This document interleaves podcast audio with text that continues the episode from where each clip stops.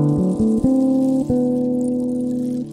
Agroecologia, combinada ao acesso à água, à comercialização de produtos, à educação contextualizada e ao cooperativismo, compõem uma série de estratégias importantes para a convivência com o semiárido. Com a pandemia da Covid-19, muitas destas atividades deixaram de ser realizadas devido ao isolamento social. A maneira como muitas dessas famílias agricultoras enfrentaram o problema foi desbravando as tecnologias digitais.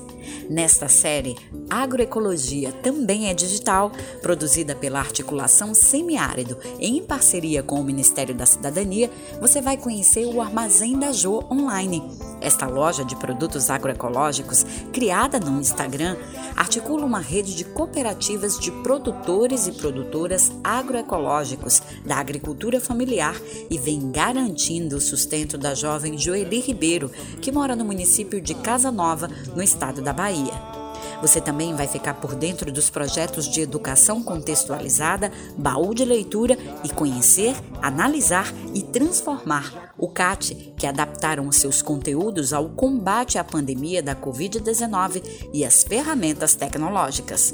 Por fim, vamos conhecer, por meio das experiências das cooperativas de consumo Coopercook e Agroecologia, como vem se dando o cooperativismo no mundo digital.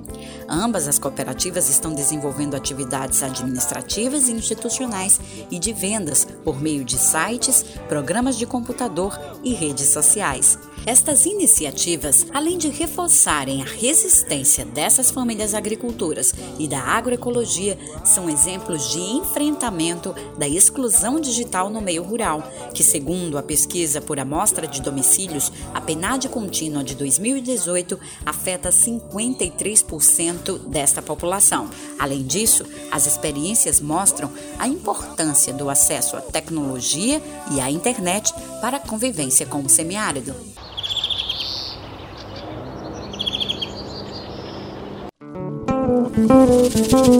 Ao longo de cinco programas em um spot, você vai conhecer a força da agroecologia, que é saúde, é vida, é sabedoria, é resistência e agora também é digital.